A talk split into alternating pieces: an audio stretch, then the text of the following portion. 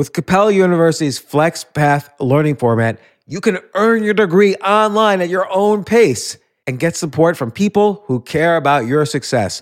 Imagine your future differently at capella.edu.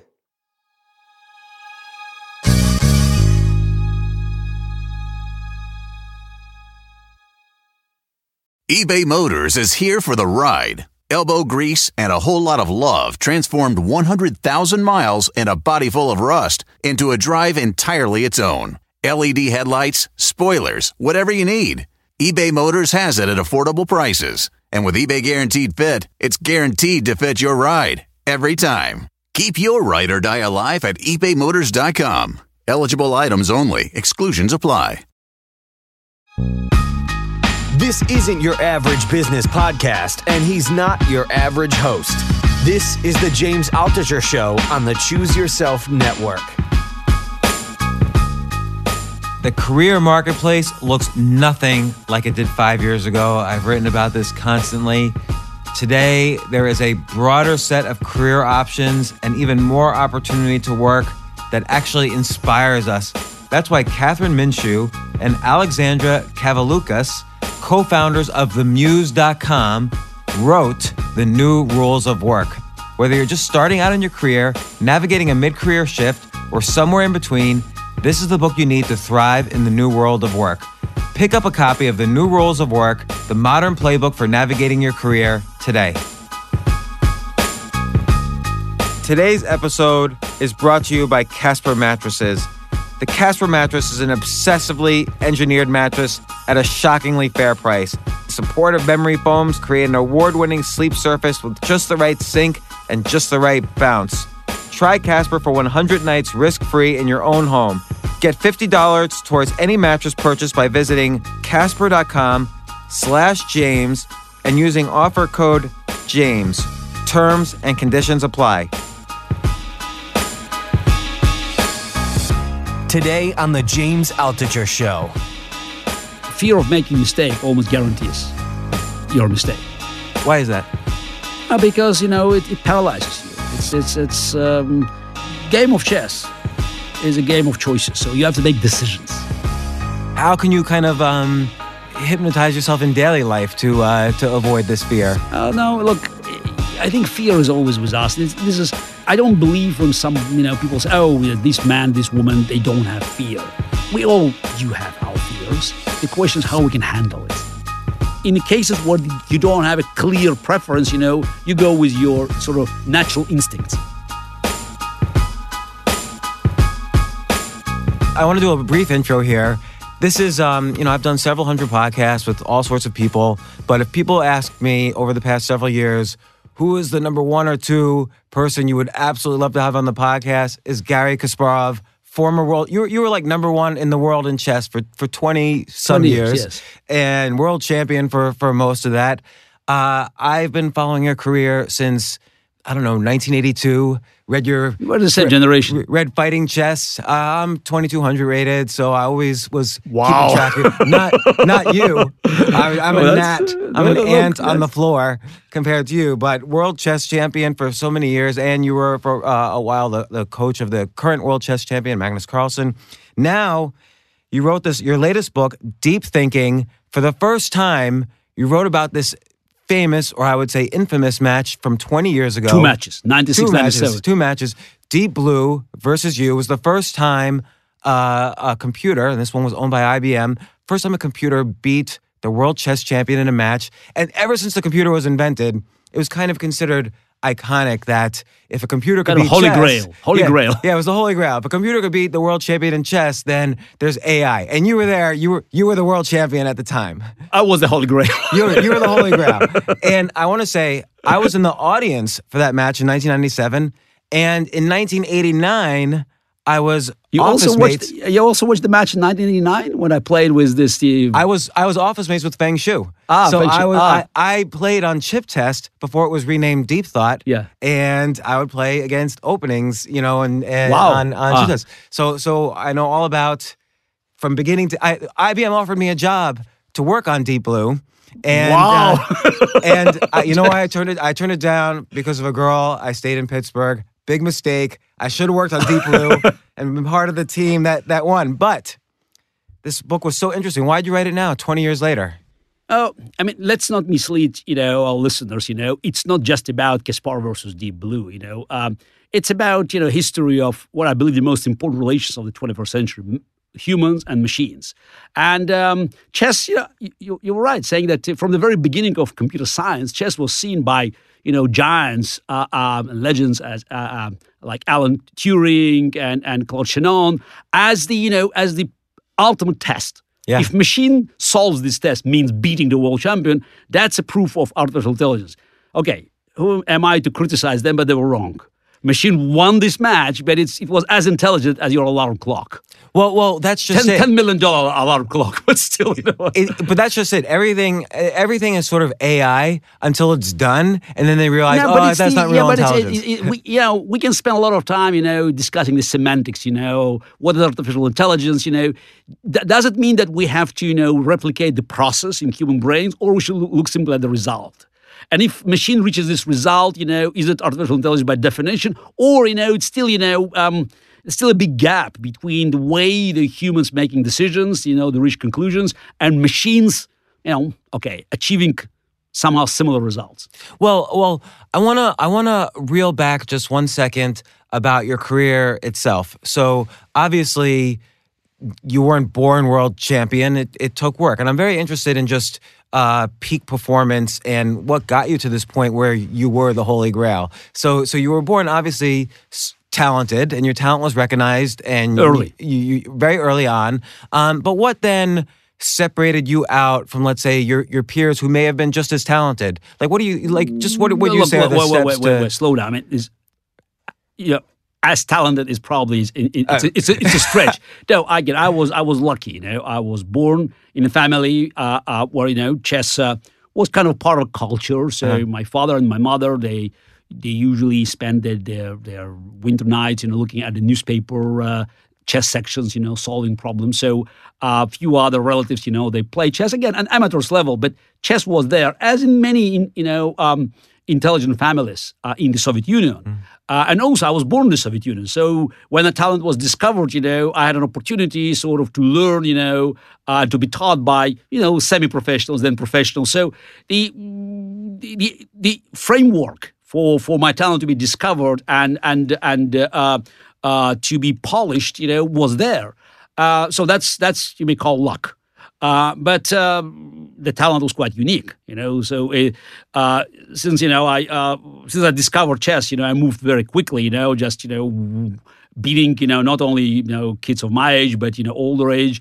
And by age twelve, I was already the Soviet junior champion under eighteen. Hmm. So. Um, you know, it was very natural for for all people who, who helped me starting of course with my mother. My father died when I was seven, but my mother spent her entire life, you know, helping helping me and and, and making sure that you know my talent uh, uh, will. Uh, uh, will um, help me to to to to to reach the uh, to reach the, the very top of the world of chess. So, and not only in chess, of course. So so, so would you say so? So then, um, I guess she or the environment introduced you to Mikhail Botvinnik, who was a former world champion. Yeah, it, you again, it's, it's, a, it's, a, part. It's a part of the of the uh, Soviet chess system. So um, uh, th- people believe, and it's they're wrong in believing that chess was a part of the education of the Soviet Union. Actually, it was never part of education. Uh, that's what I, have been trying to accomplish. You know, after I became the world champion, I've been doing it now around the world. But in the Soviet Union, chess was viewed as a very important ideological tool to demonstrate, uh, um, to display the intellectual superiority of communist system over decadent West. So that's why you know um, there was a very sophisticated network uh, of searching for young talents. And when the talent is found, to make sure that this talent will not be wasted and will be given proper attention, to you know just to go as high as possible. So at age ten, um, when I played for um, the team of my nat- uh, native Republic of Azerbaijan, at the first uh, um, all Soviet uh, youth games, and I was ten, and I played at uh, at um, with with boys that were uh, fourteen and fifteen years old, and I did fairly well, and uh, I was noticed and invited to Botvinnik School, and then again my progress was fast, and at every level I received certain attention that was required. That's why you know I could I could make this you know this fast progress without wasting time you know for you know searching uh, uh, while searching for uh, uh, specific assistance. So, so, but there was not just a talent at chess. There was also a talent at. I mean, you were also known as like one of the most prepared. Uh, yeah, but that's world that's, champions that's more, That's more about the style. You know, mm-hmm. it's just I had an appetite for for analyzing you know chess games and looking deeply in the in opening positions, and of course working with uh, with my great mentor Mikhail Botvinnik, the the former world chess champion who, who was a scientist. You know, some chess players they're artists, some of them are scientists, some of them are just you know just playing for sport. So some of them are you know combination of all these factors. But Botvinnik was predominantly scientist, and it uh, it helped me to actually to uh, sharpen my analytical skills. And uh, I I had appetite even now, you know, just age fifty four. I'm you know I'm, I've retired for more than ten years. I still have an interest, you know, analyzing games, looking at you know other games played by top players, and you know just always looking for you know some revelations. So uh, I just want to ask: Is it true uh, Botvinnik once trained by having playing a match with someone smoking into his face? Uh, you know, it's the story, yes. It's the Botvinnik, Botvinnik played at a time, you know, just in, in 30s, 40s, and 50s and early 60s, you know, when, you know, the, the smoking was allowed, you know, and this is the audience uh, could, could, could get very, you know, excited. It could be a lot of noise.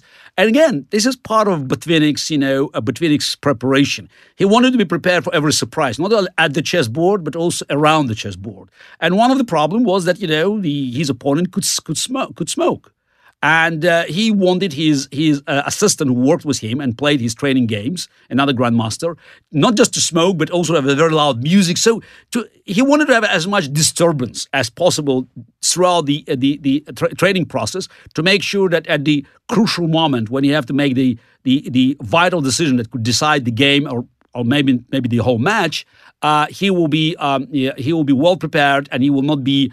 Um, um, and you'll be undeterred. So it, it, it, reminds me of things you write about in this book. Uh, so, so your recent book, Deep Thinking, about the the match.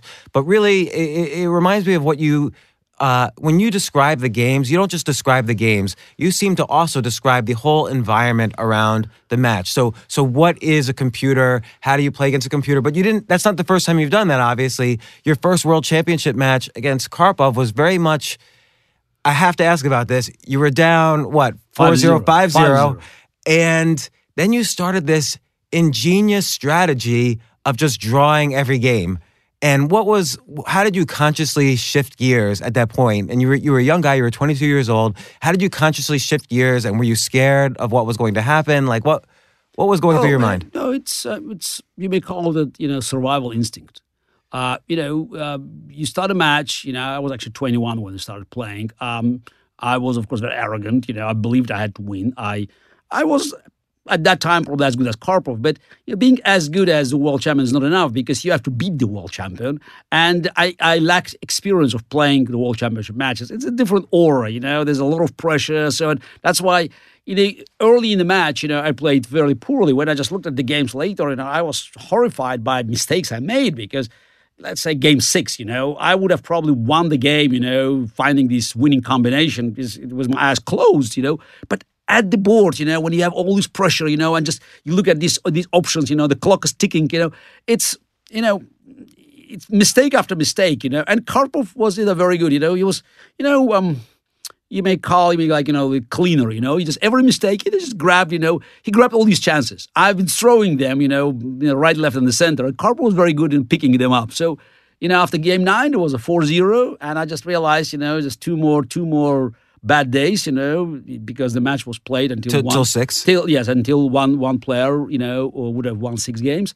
So I mean, what could I do? You know, just uh, uh, either you know you could just try to uh, to, to rush, you know, let's die, you know, as a hero, but just, you know, maybe win another game.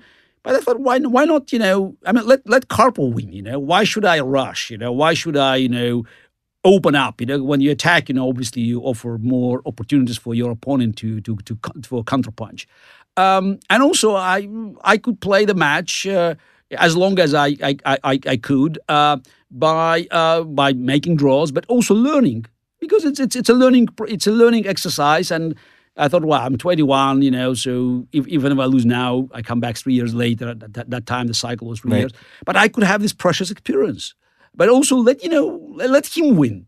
And Well, but think- that's like an unusual strat in your career at that point. absolutely unusual. That but was like the but- first time you'd but ever that's, done but that. that's that's that's that's about sort of, you know that's you know that actually what you know um, mm, uh, built my character. So Mm. again, all the components were there, but we all need a test. You know, an ultimate test. You know, you're facing you know this unsurmountable challenge, and uh, the question is how. Uh, question is how you you can um, meet this challenge and how can you survive you know in this impossible situation and uh, i'm it, it's it helped me many more times later on because every time i faced a new challenge every time i thought yeah it's just it's impossible to overcome i said okay what could be worse than 5-0 because it's, if, if you look at the odds you know my odds to win the match to survive were you know i don't know microscopic you know this is this is it's, it's against the world champion. Like it wasn't just exactly, any player. Yeah, no, 5-0, he, because eventually Karpov won one more game.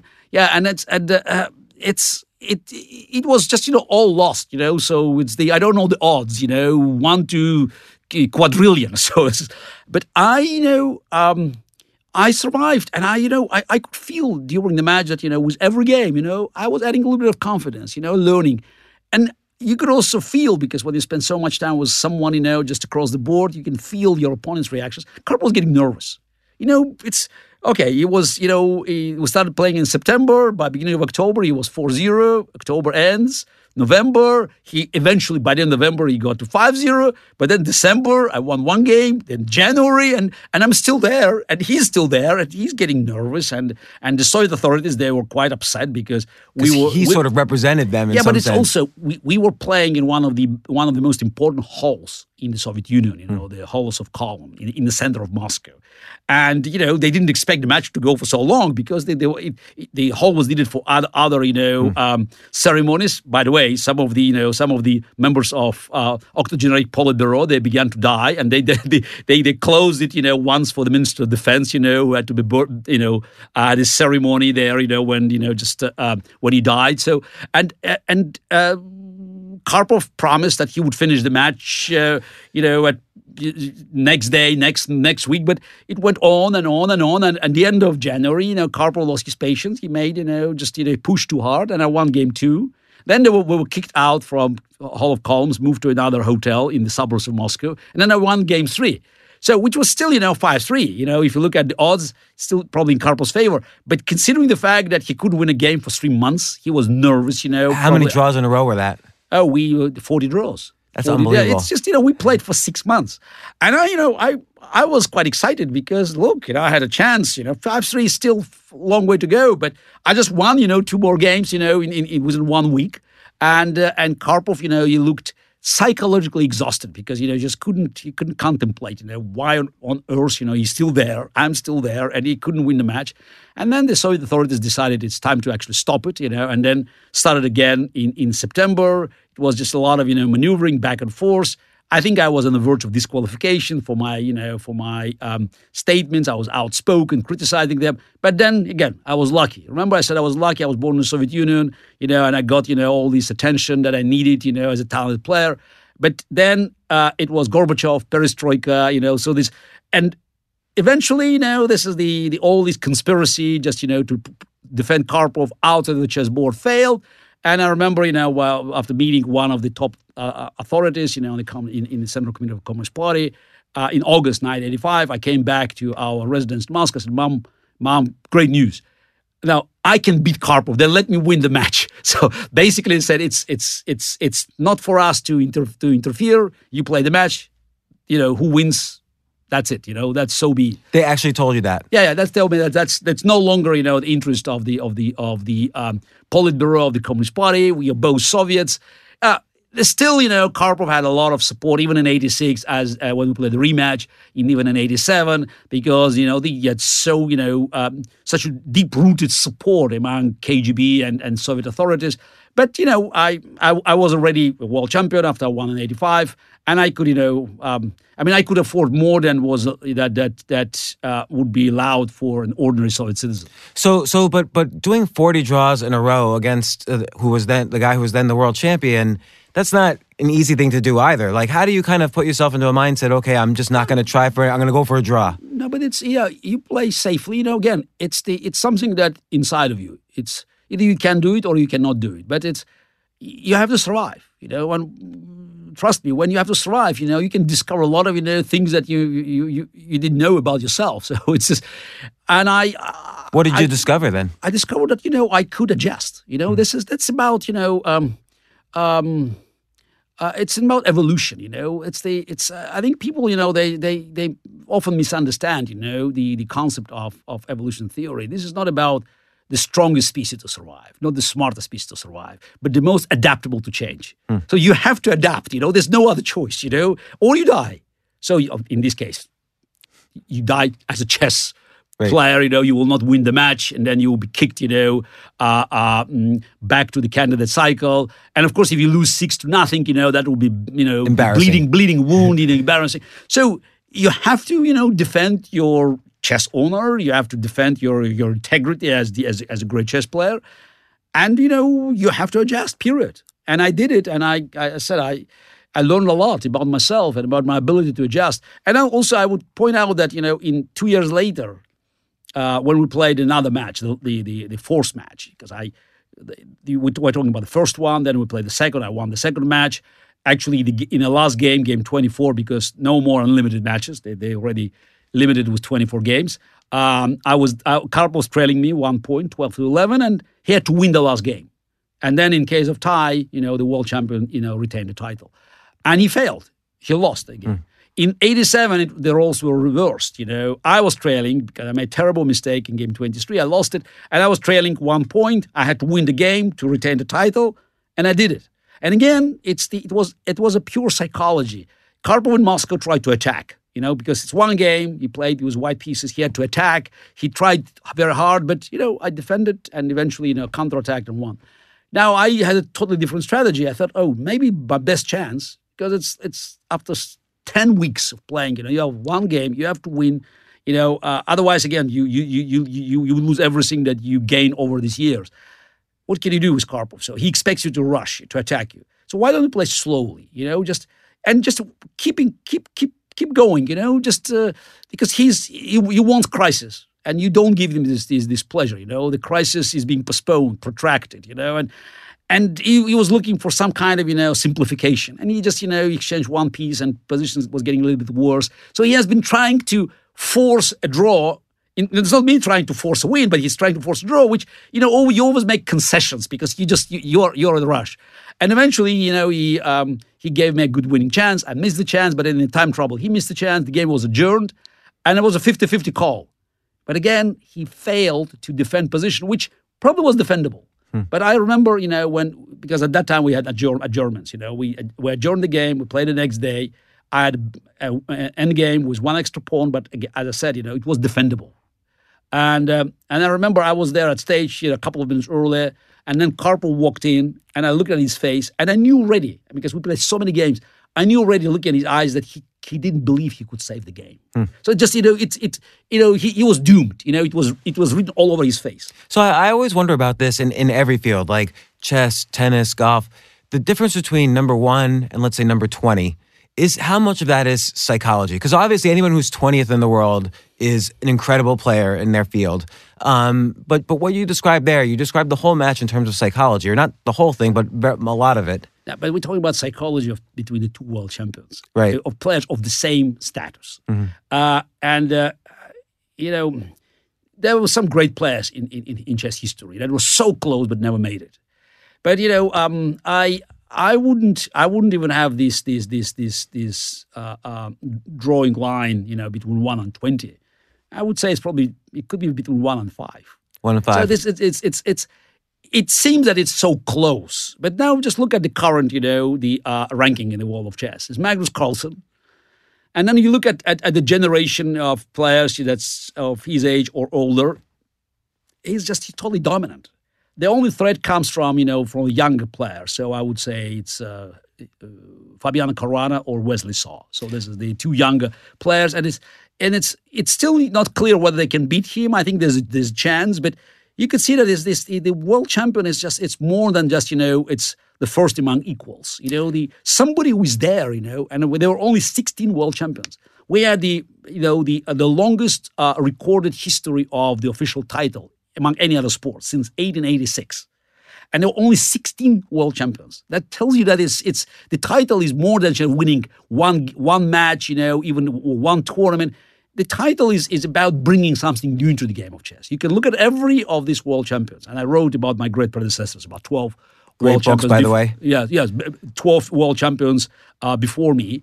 Um, and I wrote about my, all my matches with Karpov, and I haven't I haven't written anything about you know uh, my uh, successors, you know like Vladimir Kramnik, Vishy Anand, and, and Magnus Carlsen. But each of the 16 players brought something unique. It's about you know expanding the horizons. It's it's making game richer, and and by the way, you know playing very much you know um, according to sort of to, to the. mm, sort of cultural, scientific, social demands of the day. When you look at the playing styles of the world champions, you can always find similarities with the with the most sort of powerful and dominant uh, uh, uh, uh, trait of the um, uh, um, uh, of um, the modern life. Well, well, and and this will segue into the Deep Blue versus you. But I remember when you were when you first became world champion, what you seemed to, the, the narrative of that story was Karpov sort of he would was very slow positional style, like you said. He would accumulate small advantages, but it seemed like he would be compared to kind of the octogenarian, you know, Soviet Union, and there was there was you kind of fighting. you know, you let- sort of represented the Gorbachev again, let's, side. Let's let's but let's let's let's separate you know political from you know uh, uh, political preferences and affiliation with the chess style. Uh, Magnus Carlsen is you know he's much closer as a chess player to Anatoly Karpov. So when you look at the style, and uh, that's why our cooperation with him was so successful. So for Magnus, I spent more than a year with him when he was just you know just about to make this sort of the final jump, you know, uh, um, uh, leap uh, uh, forward, you know, just to uh, he was number four, five, you know, close just to become number one. And what helped, you know, um, him and what was why, why this cooperation was so productive is that he could learn from a player that had a totally different view uh, of, of of the game of chess. So just it's like I looked from different angle. He could learn from uh, not from Karpov, who could be you know similar to the way he thought, Magnus Carlsen, but from Garry Kasparov, who you know looked at the position and always had a, sort of different idea how you can like, what's a type of different idea? Like, like no, broadly, uh, broadly is that you know is this is it's in, in most of the positions in chess you know it's you have to make a decision based very much on your preferences you know. It's the, it's, not forced win or forced draw. You just have to make a decision and uh, and it could you know change the nature of the position. So that's why you know if you look at you know position from you know Karpov eyes you know you'll say okay maybe I should go for you know no risk, but for the tiny, you know, tiny advantage, I could improve my pieces, you know, and then, you know, ten years later, ten moves later, uh, uh, in in in the late middle game or even an end game, that could, you know, bring me some considerable advantage. Now, if you look from, you know, my perspective, say, okay, uh, maybe I should take a big risk, but maybe I should go with, you know, with with the sort of big machete, you know, so just attacking immediately. By the way, it doesn't mean that players like Karpov will not attack or I will not look for you know small advantages to be accumulated. But it's just in in in, in it's it's in in cases where you don't have a clear preference you know you go with your sort of natural instincts. Because you always try to create position and that's yeah by the way it's that what you know connects us you know to to, to the computer matches this. It's the um the way we play you know it's the um we always you know uh if you have to- two top players two world champions playing each other the winner will be the player who succeeds in forcing his opponent to play the game, which is you know more more of of his kind. That's why I lost to Vladimir Kramnik in 2000, year 2000. I was as good as Kramnik, you know. In in in, in, in the years after after my defeat, we played. He never won a single game against you me. stayed number one in the world Yeah, I stayed number one in the world in ranking. But you know, in the match, you know, I pushed too hard. You know, just you know, trying to actually, you know, uh, um, refute some of the ideas that Kramnik brought in. By the way, extremely, you know, uh, um, fertile ideas that are now, now dominating the opening theory, for instance, modern chess. instead of you know just you know changing changing the, the, the, the gear. So I uh, Kramnik was more flexible. So I was well prepared on ninety percent of territory, but he found this ten percent you know little island you know, and I you know okay, you may call it stupidly, but it's probably arrogantly. I wanted just to actually to demonstrate that I could actually beat him at this at this you know tiny piece of territory instead of trying to actually drag him into sort of the um into the wilds. So so so this does segue into the Deep Blue match because that was very much a match where Deep Blue just in its hardware could, could outplay you at your the best version of your game, the tactical side, the fighting side of your game. Like you you were nervous about getting into a, a highly tactical affair with it when the, even though that was your style. Oh, absolutely, it, it forced you to play a different a, style. It's a very it's a, it's it's a very important very important observation. So I just for for the audience to understand that you know uh, I was you know I was at disadvantage because my favorite style you know was not you know the right approach against the computer. So against the computer, you have to play what they call anti-computer chess, which means, you know, being a defensive, you know, actually waiting for a machine to attack to create weakness and then to counterattack. That's not exactly, you know, how Garry Kasparov played his his best games. Uh, but but before we move into the match again, I want to emphasize that the the book is not just about the match. This is the it's probably you know um, it's a hook for the audience. You sure. know, uh, also obviously the publisher liked the idea that the book will be released at the day uh, the 20th anniversary of the day when the second match was was uh, um, uh, opened in New York in, in, in 1997. It's May 2nd. But uh, um, you know, um, I wanted also in the book to um, um, to dismantle the mythology around the man and machine and about artificial intelligence because now all we hear is either some utopian views oh fantastic phenomenal it's just you know it's it's all going to be great but more likely now we hear these dystopian views you know just coming from great minds like you know Stephen Hawking or great inventors and and doers as Elon Musk. Oh, right. It's, it's almost it's, disturbing what they're saying, but go ahead. But Sorry. exactly, this is and it's and it's it it it um uh, it, connects to people's minds because of you know we're a generation that that grew up with Terminator. Now the next generation grew up with was the Matrix. It's all about the horrors of artificial intelligence actually you know stealing you know everything from us and stealing our world from us. And um, and I try to also also to uh, in the book to um, mm, to explain the things in, in a very simple language because some great books like you know Super Intelligence by Nick Bostrom, but they're they're very sophisticated, so it's very hard to read. So I try to come up with a story that has a personal, you know, uh, component, big personal component, but also it's in, a language where, you know, which helps people to understand. Look, it's not something un- uncommon. The entire history of human race is inventing machines that are stealing our jobs. But for millennials, uh, okay, centuries and last decades, we saw machines, you know, getting more and more intelligent, but still, you know, taking over jobs from, you know, blue collar workers. Now, now they're going after white collar workers and after people, you know, with Twitter accounts. So now we say, oh, wow, this is, it threatens the world. No, it's, this is the way the, the progress works, you know machines, you know, getting more intelligent thanks to our, you know, our creativity, which makes us in turn more creative because we have to come up with something new. So it's a new cycle. But because now it, it attacks, you know, intelligence, you know, like human brains, it seems, oh, it's it's it's it's it's a game changer. No, it is not. It's just you know, it's it's like a spiral. You know, it's a it's the same season, but again, it's on a higher you know level of the spiral. Let's stop to take a quick break. We'll be right back. I said it before, I'm going to say it again. The career marketplace is totally different now than it was five years ago. In the olden days, which is just whether it's five years ago or 50 years ago, a job was at best a means to a paycheck for the vast majority of people. But today's career trajectories don't look that way. Technology has given rise to new positions that have never before existed. It's like the science fiction has come true, which means we are choosing now from a much broader set of career options than ever before and have even more opportunities to find work that actually inspires us. Do you have the tools to compete in this new world of work? Well, in the book, The New Rules of Work, the modern playbook for navigating your career by Kathryn Minshew and Alexandra Cavoulacos, co founders of the popular career website, themuse.com, show you how to play the game by the new rules.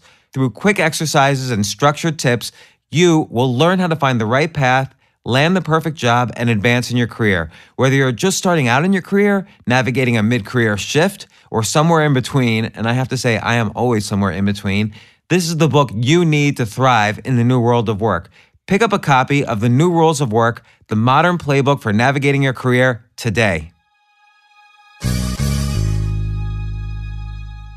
I am so happy Casper Mattresses sponsors this podcast. The Casper is an obsessively engineered mattress at a shockingly fair price. Supportive memory foams create an award winning sleep surface with just the right sink and just the right bounce. Plus, its breathable design sleeps cool to help you regulate your temperature throughout the night. Buying a Casper mattress is completely risk free. Casper offers free delivery and free returns with a 100 night home trial. How do you even offer that? If you don't love it, they'll pick it up and refund you everything. Casper understands the importance of truly sleeping on a mattress before you commit, especially considering you're going to spend a third of your life on it. Free shipping and returns to US and Canada. Get $50 towards any mattress purchase by visiting www.casper.com slash James and using offer code JAMES. Terms and conditions apply. A very simple example, uh, and, and this doesn't involve AI at all, but it does involve automation, is ATM machines. Everyone thought bank tellers would go away and bank, bank branches would go away. But in fact, because of ATM machines, it became cheaper to build a new bank branch. So now there's more bank tellers and bank workers than ever. Exactly. This is so that in the book I talked about, you know, about uh, the elevators. You know, they this this the there was a union. Seventeen thousand operators. Exactly. You mentioned. and you know, but then you know, people were by the way scared. You know, they were scared of you know of uh, of elevators, automated elevators that were available by the way from the beginning of the 20th century. Mm. But people still preferred you know someone to operate the elevator, as now they're afraid of driverless cars. Yeah. Uh, then what it took, you know, a, a strike in New York City. You know, that's and then you know if, when you have to you know uh, go all the way up to the Empire State Building goes on an elevator, you understand. Maybe you know you should you should you should uh, uh, uh overcome your fear and push the button. You know, right. so the, these jobs disappear. Okay, some of them you know in in in, in concierge uh, they're still working, but it's it's it's it's a it's a tiny drop of what it was before, uh, and. Um, and I think it's again, it's this is a normal development of of technology uh, if, if we have something really breakthrough, something very disruptive, it means it kills jobs before it creates new jobs. But now people are not happy because they want, you know, new jobs to be created, old jobs to be kept. Sorry, it's not going to be this way. So that's the that's the way capitalism works. You know, that's the way the the free market works. You know, you come up with new disruptive ideas, and you know you make many industries redundant. So, so hypothetically, how do you but you new, new jobs out? are being created because they're just it's a problem who's going to take these new jobs you know? right. and so so so let's take self-driving cars as an example. So people theorize it could be up to 90% of the auto industry just completely gone once there's self-driving cars out there. How do you see it play out so that eventually those jobs kind of find their homes elsewhere? The answer is i don't know. And that's good news. I don't know. That's the that means disruptive that mm. means breakthrough we don't know it's as if we knew, you know, it would not be it would not be disruptive. So that means that you know we have to get creative. You know, we have so many things that we drop because it's too risky. Maybe we have to start, you know, space exploration. Maybe we have to look, you know, under, you know, underwater, you know, deep, deep water exploration. There's so many things we stopped in 60s and 70s because we said, oh, maybe it's too risky. Maybe we just, you know, we can, we can be happy with, with, with, you know, small, you know, incremental improvements. Because when we look at the, at the technology that we're using today, it's okay, it's it very it's very it's very convenient, you know, it's it's very handy, iPhone 7 is not Apollo 7. You know, it's the all our devices they're getting thinner, you know, shinier, lighter, but this is it's not breakthrough. So we we will be facing, you know, the, the same challenges that people 100 years ago. So when when they just saw this the, the industrial revolution, you know, changing changing the face of the world.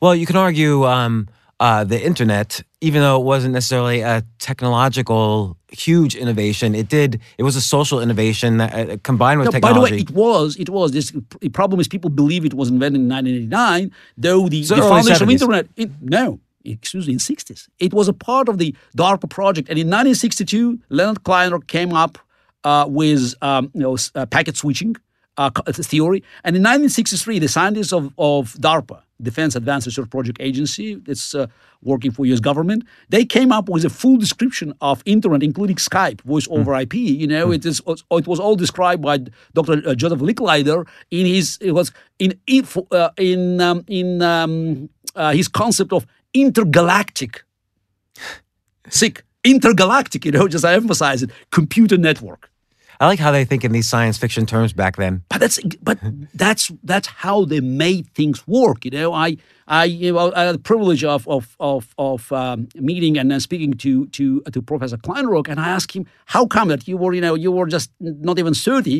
in 1962 he came up with this you know concept of machines talking to machines you know uh, just packet switching and he said you know, I was a big, you know, fan of, of Nikola Tesla, and I, I had a dream. He said, uh, I dream to make machines talking to each other. That's, you know, that's what we are missing today. You know, that's that's that's why, and I just I, I want people to not to be afraid of this progress because there's so many things we can bring back if we start dreaming again. By the way, machines cannot dream even in the sleeping mode. Well, and I think that's a big confusion too with AI is that they conflate computer achievements with human intelligence when they're not related at all. Like again, the way a computer was able to beat you was not by giving it human intelligence, but but but improving the hardware to such a point that it could calculate as fast as potentially you could. Uh, look, okay, uh, it's the regarding the match in, in 1997. I always want to emphasize that in '96 I won the match. The first match we played, I won. Then I made a huge improvement. I agree, and uh, and I'm very complimentary about the the, the, the the accomplishment. I'm highly critical of the way corporation run the match because IBM was an organizer, you know, the Right. referee, just and obviously, you know, certain things they did during the match, they they had you know they had an effect, negative effect on on Garry Kasparov as, as as a human being, you know, just you know you because if you are you know losing self control, if you are nervous, you know, then you are vulnerable. And playing them against the machine, you know, if you're vulnerable, you're dead. So that's that's every mistake would punished. Um, Twenty years later, I spent a lot of time analyze the games. You know, now it's it's to be objective. You know, that's the I played the match very poorly. You know, way under my ability to play a match at that time. I was not well prepared. I was wrong in my you know anticipation of Deep Blue strengths. I have to admit that they made much bigger progress than I, I expected. Uh, but still, you know, I think that if we played another match, the the, rubber match, I would have won. In that, it doesn't mean that you know it could change, you know, sort of the the, the tide of history. It's it was already writing on the wall. So Right. this is. And by the way, you know, I lost the game one of 1996 match, and and we may say that's you know that's as important as me losing the match in 1997 because machine could have won, you know, one game. Uh, it, it, it has won the one, and that's enough. You know, it's winning one game means eventually it will win. You know, more than one game, and it will win the match. And in the next few few years after 1997, there were there were other matches. Vladimir Kramnik played. I played other matches. You know, until 2003, 2004, we still could compete with with with um, other machines. They were not as powerful as Deep Blue in hardware, but they were far more sophisticated in software. They had just you know better and much much better engines.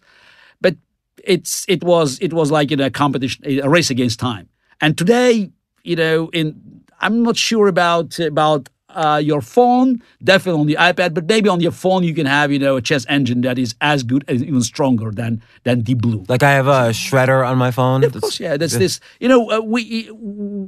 I, I I worked with with with my assistant, and we checked, you know, uh, the Deep Blue games on on on on on, um, our laptops, and you could see that it's that's this it's just the machines. They are, I don't know, that's, that's hundreds hundreds points of elo you know stronger than than, the, the blue. And and by the way there's there's some mistakes that you know that i couldn't even expect you know. The game five which is you know interesting is, is um it's it's the my last chance to win the match it was 2-2 and i i was pressing hard. Eventually the deep blue found like a miraculous way of saving the game. But when you now look at this game with a computer, you just realize that it was full of mistakes from both sides. And Deep Blue made a mistake in endgame. It's what it had, you know, both sides had rook, knight, and and and and and, and uh, four pawns. And instead of forcing a draw, at, as being shown by every engine today, within a minute, Deep Blue spent more than a minute and made a move that was losing. So it means that you know that any computer today would have just you know uh, crushed Deep Blue in in in in this in the in in this roughly you know even end game, but it's it's a drawish in a, in a drawish end game.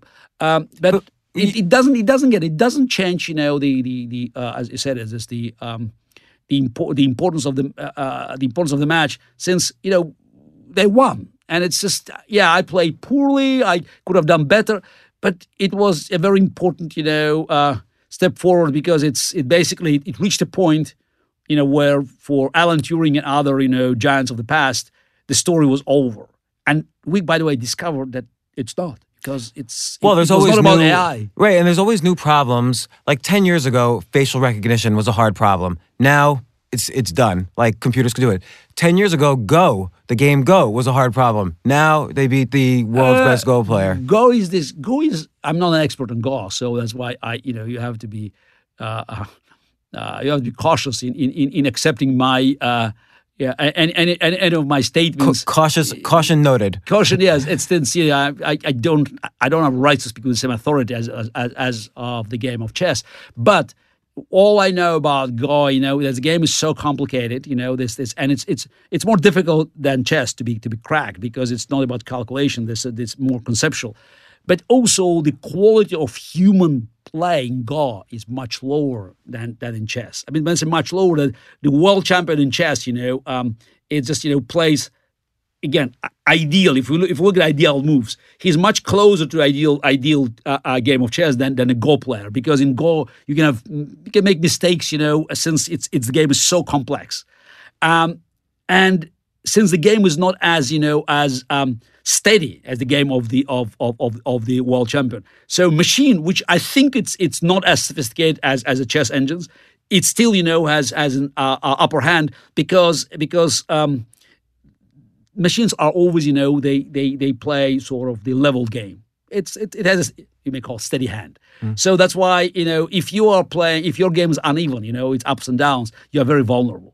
Uh, I don't. I think in Go, you know, the the world champion can play and he can he can keep losing. In chess, I think Magnus Carlsen was white pieces. I think he could make a draw if he wants to. So today, so so it's But, he probably can't win. no, no. Win, win is win is win is almost impossible. I think it's just I would say ninety nine point nine percent impossible. Maybe if you give him ten chances, ten games, and tell him that it doesn't matter what happens in any game. If he, he, he wins the match, if he wins one game, maybe he has a chance. If he plays, you know, with just with was all full, you know, uh, uh, rigor, you know, just you know, and and he's not afraid of losing. So then maybe he has a chance. But there's one thing that you know that that that that prevents humans of uh, beating machines in chess.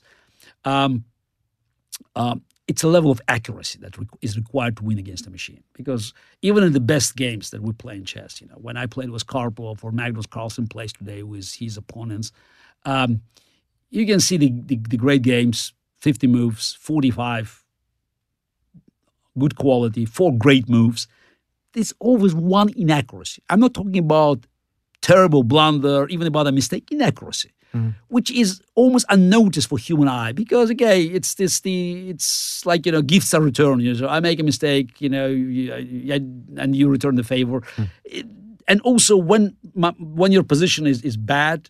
So you very often you're just losing your stamina. So okay, it's bad position. So who cares? How, how, you know how good is your opponent in actually delivering the final blow?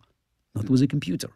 Right. Computer doesn't care position is winning or losing. It just looks objective at every moment and it looks for every chance to escape. So that's why one inaccuracy could throw your, you know, 49 uh, uh, good moves, your, your six hours hard work. Uh, and it's, I think that this kind of vigilance is almost impossible for, for, for, for humans. So that's why winning the game is highly unlikely. Making draws for the world champion in chess, doable. So, so you said if if you mentioned one thing though, you said if Magnus Carlsen is not afraid. So how at, at that level, world championship level, how do you kind of almost I don't want to say hypnotize yourself, but how do you kind of psych yourself up to the right persona when you're at that level of uh, playing? Now, I, I yeah, I want to emphasize again that what I said about fear, because you know, uh, fear of making mistake almost guarantees your mistake, uh, and um, Why is that? uh, because you know it, it paralyzes you. It's it's it's um, you know if you have to. Game of chess is a game of choices, so you have to make decisions. You know, every move is a decision. Okay, in the openings you can follow the fa- the famous lines, you know, in the end game, you can just follow the sort of the the um, end game manuals. But in the middle of the game, you know, you're on your own. You have to make you know choices. Sometimes choosing between you know roughly even options, and it's it's always about risk. You know, especially if you want to win the game. And uh, making decisions, you know, you have to be confident that your decision is good. And if you if you fear uh, that your decision is not good, if you fear that it, you know, you can lose the game, somehow subconsciously it paralyzes you. It just it it it um, inflicts a damage to to the decision making process. So that's why if you can actually remove the fear, that's why I said playing machine. Say you play, doesn't matter. You have to win one game. You, it doesn't matter if you lose nine, but just as long as you win one, you won the match. That could actually change the equation because it could, you know, uh, unleash an amazing power that is inside, but it's always being, you know, restrained by our fear. I, I kind of like this. How can um I almost want to have this just walking outside, you know, out the door and have that kind of power. How do you? Uh, how can you kind of um hypnotize yourself in daily life to uh to avoid this fear? Uh, no, look, I think fear is always with us. This, this is it's. I don't believe when some you know people say, "Oh, this man, this woman, they don't have fear." We all do have our fears. The question is how we can handle it. Um, I don't have a special advice. So is the I do recognize I have fears, you know, especially, you know, you, you you grow up, you have families, you have kids, you know. Fear is, is just, you know, it's it's it's a normal element of our life.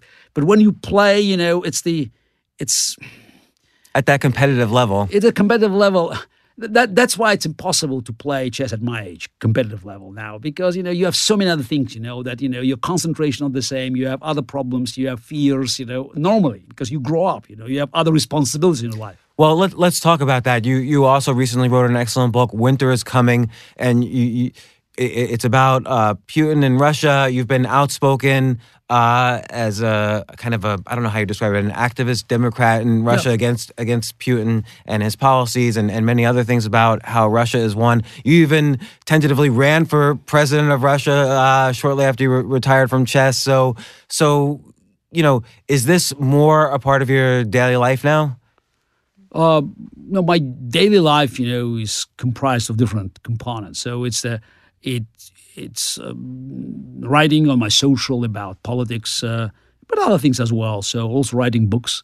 Um, it's also you know quite a significant chess component because uh, I'm. Um, I keep building, you know, uh, uh, and uh, um, spreading around the world. Kasparov Chess Foundation. It's a 15th anniversary that we started the first one in the United States, uh, and I can proudly say that now uh, the U.S. junior team under 18 is is the best in the world. Uh, surprise, surprise. It's just, you know, you, you keep working with these people. There's plenty of talent and you just find this talent. And if you, you know, invest your time and resources, so you, you actually reach re- results similar to what was in the Soviet Union 40, 50 years ago. Um, and we have other foundations in Africa, in Europe, in Asia, in, in, in Mexico. Now we just opened one in Paris, in Francophonie.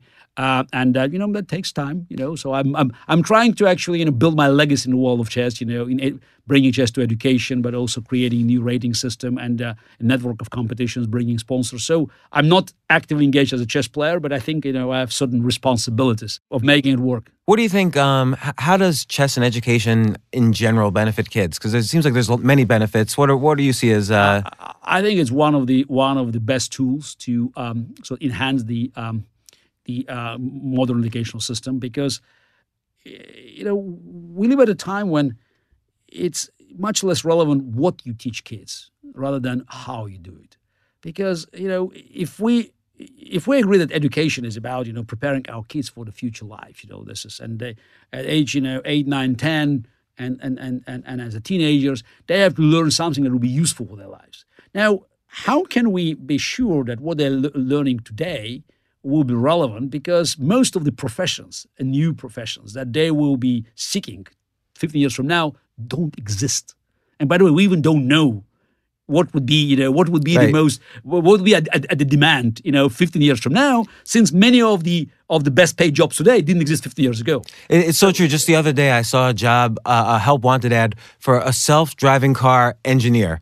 Like five years but, ago, but that would have been a science fiction yeah, 3D, job. But what about these 3D printers? You know, yeah. this is the, the the, the social media managers. Again, this most of these sort of exist these uh, um, uh, exciting jobs today. They, you know, they were products of 21st century. So we should just, you know, realize that it's very important to actually make kids, you know, um, uh, uh, adjustable to these new challenges. So it, it's it's all about algorithms, about patterns, recognizing patterns, seeing the big picture. And chess is perfect. You know, it's all about you learning how the move that you make on the queen side could affect, you know, something that happens on the uh, on, on the king side. And also, it just you know, it's it it's it's the best training for cognitive skills. It's you know, it's it's it, it's a very general thing that you know helps them to absorb this information and and you know build these patterns and bridges, connect things. It's about connectivity. So, um, and one more advantage: it's, it, it's inexpensive. You don't have to build a swimming pool, a soccer field, you know, a, a tennis court. It's you know, it's a part of the of, of the classroom, and it, it could be connected to computers. So it's um, it's it's it's, a, it's an ideal tool, and we have been very successful in promoting it. You know, in in, in the most advanced uh, uh, schools in this country or in Europe, and in the most sort of desolated areas in Africa. So the, it seems also there's kind of the the meta aspects of learning something like chess like there's a discipline like how when you were young how many hours a day did you study specifically chess? No but discipline of course and again it's it's, it's hard work but we don't it's it's you know this is you, we're already probably moving to the semi-professional side of that but if you talk about a social effect uh, you know i can tell you that in in, in places you know as i mentioned in africa you know uh, you could see the drop of the absentee rate because kids mm. are excited. You know, they go to the school. There's something exactly they play. So it's it it has a social effect. Also, you know, uh, in many places, it's again uh, in this country or in in in other you know um, parts of the developed uh, uh, developed world. It's hard to imagine that before you actually start teaching kids, whether it's in Africa or or or, or in in many parts of Asia or Latin America, uh, especially in Africa, where we had plenty of experience because that's one of the most you know, successful foundations, Kasparov Chess foundations. And I personally traveled across the continent. I visited 22 African countries. So, mm. uh, and I know we just know, it's first-hand experience. You have to convince these kids that education has a value. Because here, you know, it's just, it's, the kid goes to school because his father, his mother, they went to school. Their, you know, uh, mothers and fathers went to school. So this is, you have already generations that, you know, that know that school is is is a part of the of, of the of the routine. Now you are talking to people that you know that's that's that that never had education as a part of the of their life. You know, so it's the most of the parents of these kids. You know, they they never attended schools, and uh, you know they God knows if they can you know they know how to write. So you just have to convince these kids that education has a value for them. So that's why anything that makes them excited is very important. You have to you drag them in so you have to explain very simple things, you know, like up and down, right and left, you know, concept of center. So many things that we can do with chess. You know, as the as a, it's a good, you know, it's it's a colorful way of you know of entering the educational system. And then again, God knows what happens, but it's very important that they they have an appetite to actually become educated. So, so you know, it, it, there's a, there's also the aspect of having a coach or a teacher. So again, in education, there's there's a teacher, and you mentioned the effect you had on Magnus Carlsen. You mentioned Botvinnik's effect on you. What's the role of like if you never had a coach like Botvinnik, or if Carlsen never had a coach like you? Is there a, a cap? Like, does everybody to reach their potential? Do people need a mentor or a coach. We're talking about professional chess now. We're talking about professional, yes, professional. But, but but in any area, really. Yeah, but in, that, in, uh, in any area, to reach your potential, you know, you need your mentor. So that's uh, it goes without saying. Even at the age, you know, at the digital age, you know, though of course we have to admit that today, you know, a young player can learn, you know, more about. Uh, um, uh, more than Bobby Fischer ever knew about chess, you know, in, in, in a year or two by just, you know, working with computer and uh, and with this very average assistant. Uh, but in order to reach your potential, especially if we're talking about, you know, someone like Magnus Carlsen, who is, you know, destined to go to the very top, uh, you need um, you need help, you know, like it's not from generation to generation. That's what I learned from Botvinnik, you know, this it's the way, you know, he looked at the position, the way you know he, analyzed it. So it, it, helps. It's a very general advice. It sounds you know trivial. Oh, it's an advice, but you know it's there's, there's always you know piece of wisdom, and it helped me that I I worked with Botvinnik, but I also you know was close to other great champions as Boris Spassky and Tigran Petrosyan, and I learned. And uh, and now I you know I, I've been doing it for years. You know I think it's also my duty you know just to uh, to pass this information, to pass this knowledge, this wisdom from those, you know, the giants of the past, you know, the, the, the my great predecessors to those that that that are now, you know, just trying to conquer the the highest peaks of uh, the chess world. So, so you know, just to uh, to close this off, I want to mention uh, on the political side, you know, this morning, um, obviously, e- even though this podcast is going to come out, you know, a few weeks later. Uh, this morning there was an explosion in, or maybe two explosions in St. Petersburg. Uh, you came in here, you were getting texts about it. Uh, what's just your, you know, given your your stance on on Putin, how does this fit into your your your stance on on what's going on in Russia right now? Look, uh, what And Trump seeing, and all what that. we're seeing in Russia now is just you know Putin is desperate to stay in power. He knows that you know he can't leave Kremlin and retire. So there's there's too much blood on his hands. Too much money has been stolen. So he's the dictator for life. I've been warning for years, more for, for more than a decade, that eventually Putin will be everybody's problem because when dictator runs out of enemies inside his own country, he goes elsewhere. And that's what Putin did, you know. Now to stay in power in Russia, he needs to keep, you know, Russian population in fear of of problems uh, that could, you know, jeopardize their lives. Uh, for them not to realize that he is, you know, so the the, the main problem that is is, is preventing uh, them of, of getting decent lives. And uh, uh, Putin made uh, Putin has made confrontation with the with the free world, especially with the United States, as a core element of his domestic propaganda. And uh, for those who believe that, you know, if you make enough concessions to dictator, you know, he'll leave you alone. No, he, he will go everywhere. He will keep creating new uh, hotspots on, on, on the map, you know, new new problems. You know, after Ukraine, he went to Syria. Now, he most likely to Libya. He has been interfering in elections across Europe and, of course, in the in, in this country because confrontation is what helps him, you know, just to create chaos. And chaos is very important for dictator because he hates united opposition. He hates, you know, strong organizations like NATO, European Union. He wants to divide, which is again, it's just it's, it's as old as this world, you know, divide and conquer. And he's very good. He's a KGB guy. He's not a military dictator. He's a KGB guy, you know, creating, you know, chaos, creating instability, creating suspicion, you know, blackmailing, bribing. Uh, he has enormous amount of money at his disposal. You know, uh, hundreds of billions of dollars that he could, you know, channel one way or another. And he's not shy of buying favors and uh, uh, or from politicians, from business people. You know, we heard already comments that if you try to, you know, um, um, undo, you know, Russian uh, um, malicious influence in the financial system in the West, it could, you know, it, it could kill all the markets because there's so much money that is just, you know, in, in different places that that you know um, help Putin to uh, promote his clandestine agenda. And of course, we know that KGB, you know, uh, from 50s and 60s, uh, helped different terrorist organizations. Using terror was very much a sort of KGB signature to to um, uh, promote uh, uh, promote their the Soviet agenda at that time. And uh, Putin still has an answer to the very you know um, serious accusations of uh, apartment bombing in Russia in 1999 when it, you know he started Second Chechen War and it, it paved his, his, his, his, his way to power. So it is it created Putin Putin the fighter of terror uh, against terror. Putin.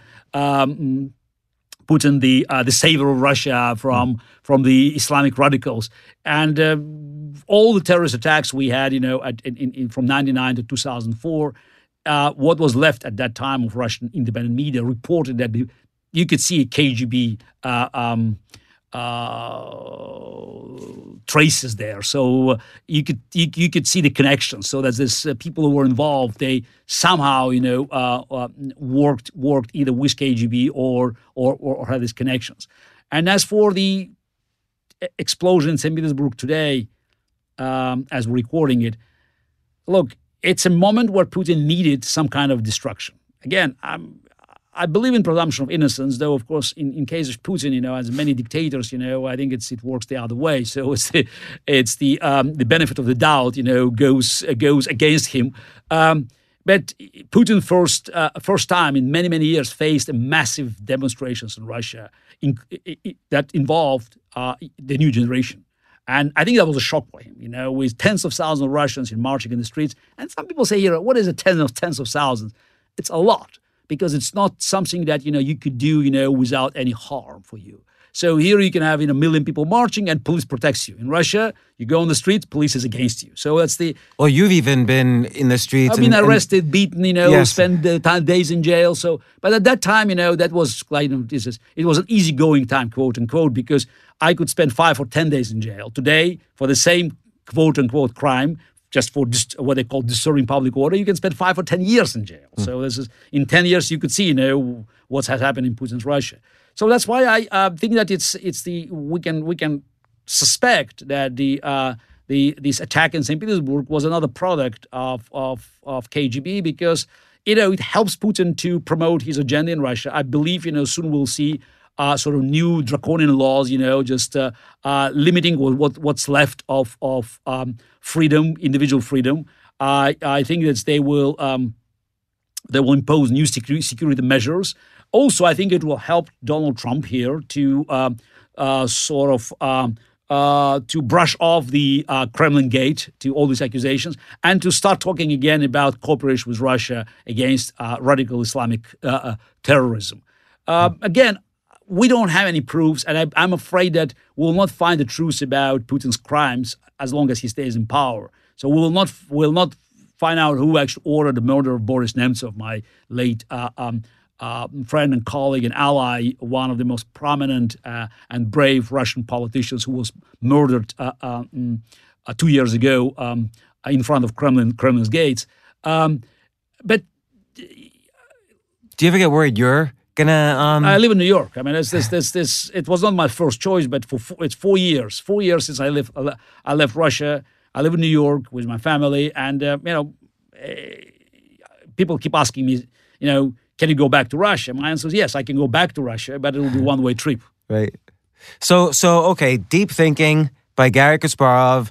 Uh, great book about artificial intelligence plus your personal stories. And, as and it's how to overcome your fear about artificial intelligence. You know, this is just you have to treat Right. we have to treat human progress as something inevitable. You know, when if it's raining, you know, you can complain about it or you can buy an umbrella. You know, it's not a one-dimensional story. This is not, you know, this is nothing linear. You know, this is not, you know, that oh, you know, I read the book, I read this article, and I know everything.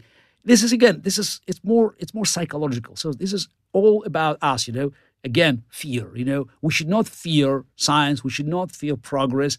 You know, even if it may threaten us directly or indirectly, you know, maybe we can lose a job, or maybe we'll not, we're not sure, you know, how we can, you know, advance uh, in some of our endeavors. Look, you know, there's there are always ways, you know. So it's the what's a technique for thinking about how to adapt? Because obviously you've been doing it, but but the average person who's who is scared, what do they what do they do? look i again it's the it's it's i know the the and i actually mentioned in the book the um the the thought that you know that is even if i lose as an individual you know the human race wins uh you know uh uh, uh as an as a whole entity i mean it's it's it, it doesn't warm you up. Right. i understand it. But um you know we are we all benefit from progress because you know we have all these devices you know in our pockets or in our purses you know that helps us to you know to learn more about the world you know just think for a moment that we have so much power you know in our hands you know in just ha- keeping it hand in our palm. It's it's thousand times more than the united states uh, um, had at the time when uh, nasa had when americans landed on the moon. So with so much power something can be done you know, this is, I don't know exactly what you can do, but there's a lot you can do because there's so much power is given to the individual. And it's very important that we are not, you know, wasting these opportunities. We're not complaining. You know, we just, you know, we should be optimistic and we should always overcome our fears. Great. Well, thank you once again, Garry, for for coming in. Deep Thinking by Garry Kasparov it was a great book, and also was a big reminder for me because I just remember being in the audience, watching, and I and I and again I remember 1989 when Feng Hsu was building the predecessor to Deep Blue. I was it's there. mentioned, it's mentioned in the, in, in the book also, you know. Deep Thought, 1989. I remember it well. So thanks very much. Thank you. Thank you. For more from James, check out the James Altucher Show on the Choose Yourself Network at jamesaltucher.com and get yourself on the free insiders list today. Hey there, I just want to let you know not only do I have new episodes for you every Tuesday, but I'm considering adding episodes to each week. But I really want to know if you like the show. And there's an easy way for you to tell me. If you subscribe, you'll never miss a single show. And it's really easy to do this, and it helps me a lot. Just go to iTunes, search for The James Altucher Show, and click subscribe. Thanks. Sometimes it takes a different approach to help you unlock your true potential. With Capella University's game changing FlexPath learning format, you gain relevant skills you can apply to your career right away. Earn your degree from an accredited university and be confident in the quality of your education. Imagine your future differently at capella.edu. Capella University is accredited by the Higher Learning Commission. Learn more at capella.edu slash accreditation.